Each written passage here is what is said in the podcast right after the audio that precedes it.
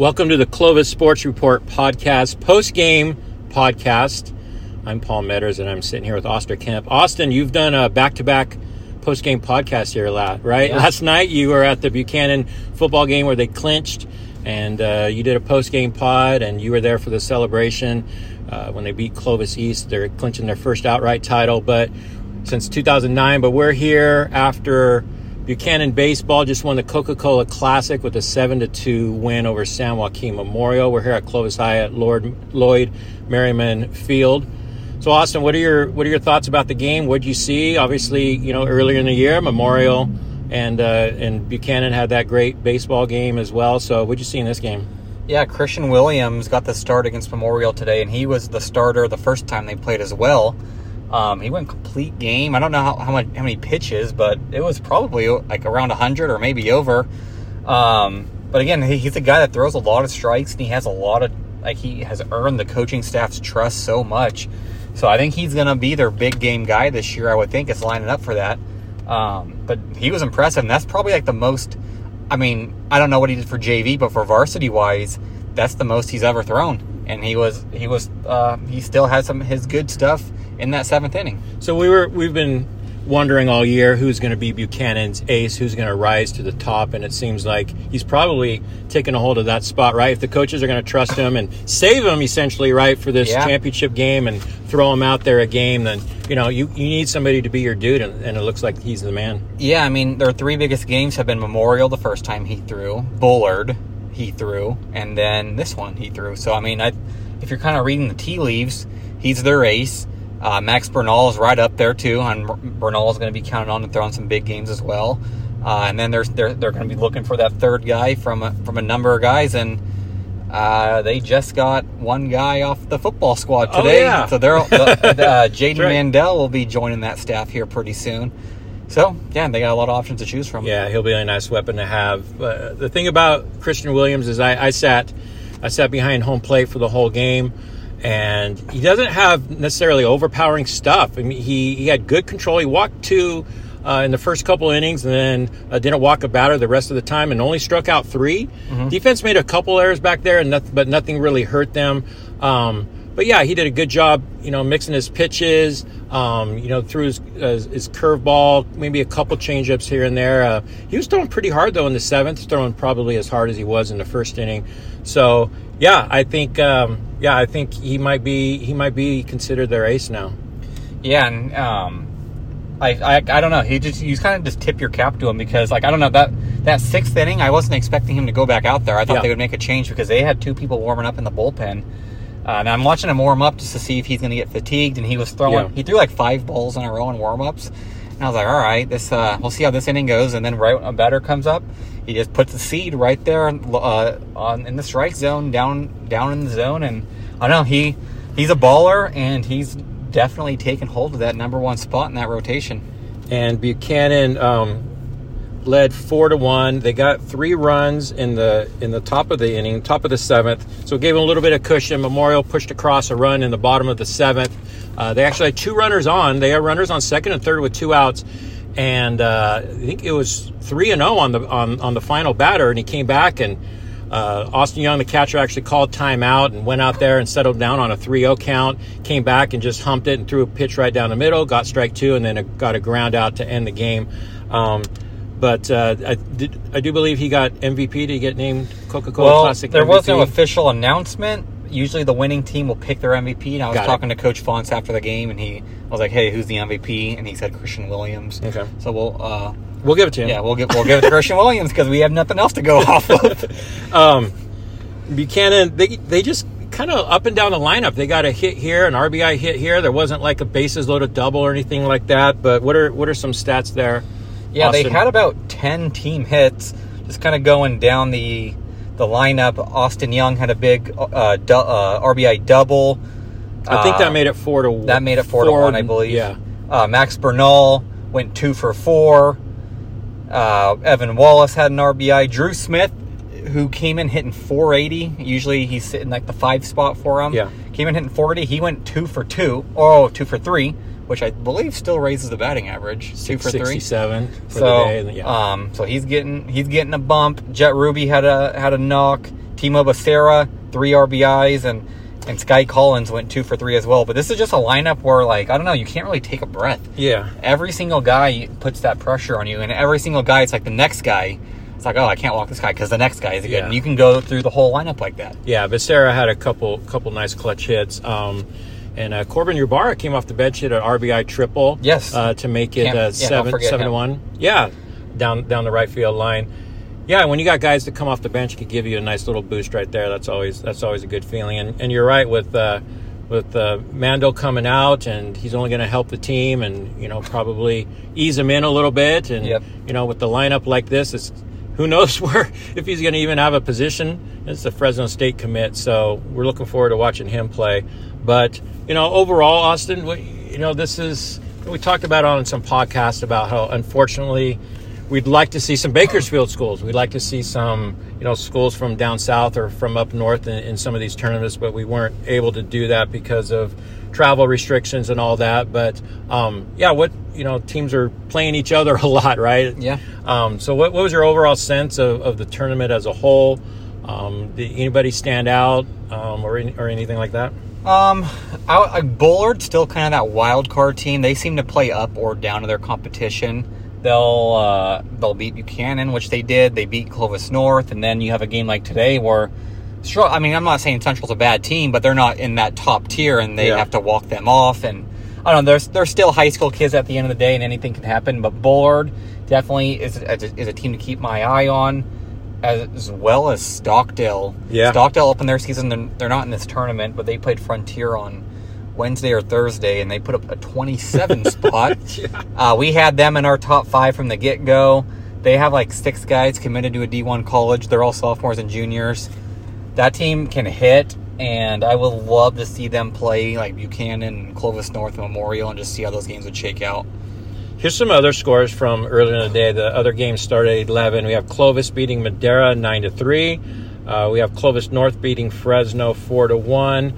Um, and then the Bullard Central was 3 to 2, right? Am I yeah, right on that? Uh, they had a yeah they had a walk off single in the bottom of the seventh. Okay. And Clovis West um, beat Tulare Western six to nothing. They improved to seven, two, and one. So I, I heard you mention too, Austin, that um, no baseball next week. Am I right on that, so or I- no? For I know Buchanan doesn't have a game except because it was supposed to be Liberty. There, I think they were supposed to play Liberty twice this week, and they had to bail because of their Okay. whatever their rules they, there were. But I think other schools in Clovis may they might have one or two games depending on which school it is. okay, so you're right. So I remember this off the top of my head. Let me check it out. So Clovis North is actually playing Bullard, Austin, in a double header, I believe. Wow. On Tuesday. Okay, that's something we could check out for sure. Yeah.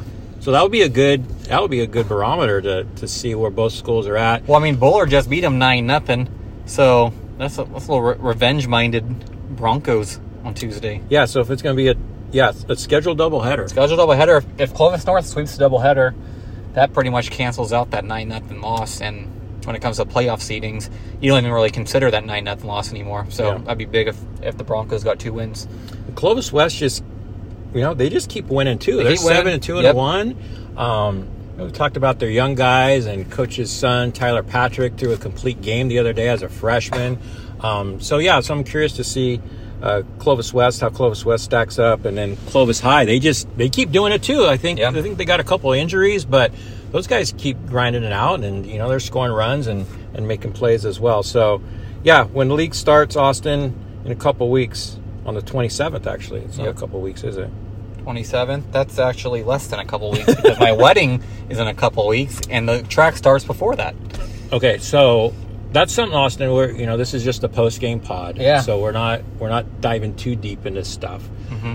I think in the next podcast where we sit down or do a Zoom where we do it with the microphones, we're going to dive a little bit deeper Yep. into some wedding stuff. Um, you know, just kind of see where you're at with that.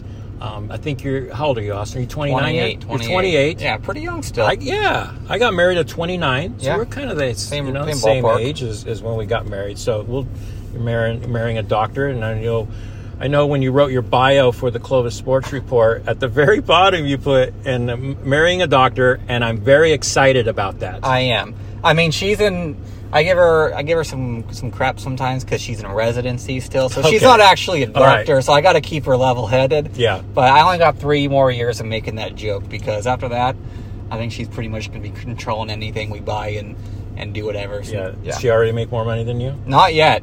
So residency salaries don't make more than teachers, Okay.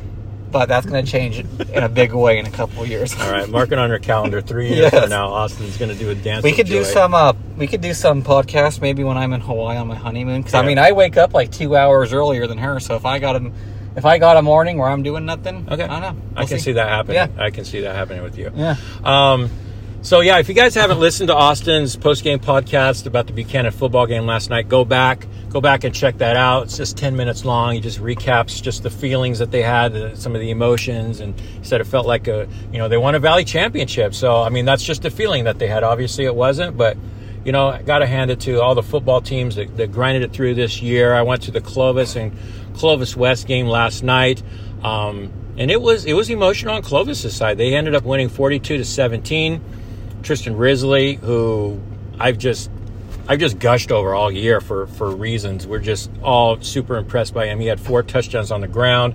Got one actually called back on a touchdown pass where they called a block in the back that wasn't. So that, that was disappointing. Could have had a five touchdown game. Um, but yeah, Clovis, you know, they like Austin and I actually talked about before we started the podcast. They were just a few plays away from being five and zero. Right? They had the the Central game where they were up twenty one to nothing. Um, the Buchanan game where they were driving and Risley actually fumbled it. First time he's ever fumbled in his life from about the uh, you know inside the five yard line to tie the game, potentially tie it or go for two for the win. So you know I've I've I've probably out of all the football teams I've gotten to know the Clovis uh, Clovis team the most because I've been in the most games and the most practices. That's just kind of the way it worked out. They're always very welcoming over there. Um, and what Coach Hammond did this year, as far as being on the forefront of the let them play movement, and you know, like he's very analytical. He'll he'll when he was uh, he was doing lots of the numbers for uh, the cases per hundred thousand, and he he texts me. He's like, "Yeah, Paul, I think I think we'll be you know thirteen point two, you know, next week and all this." And so he's you know he, he's got a great mind for that and got a great heart for the kids. So just to see him just emotional again after the game and said that last uh, th- this year's team was the team that he was most proud of ever in all his years of coaching. So that means a lot. So football, you know, we didn't think we were going to have it at one point and ended up having five games. And some teams obviously didn't end up as strong as, as they had wanted to. You know, Clovis North unfortunately got beat 69 to nothing at Central.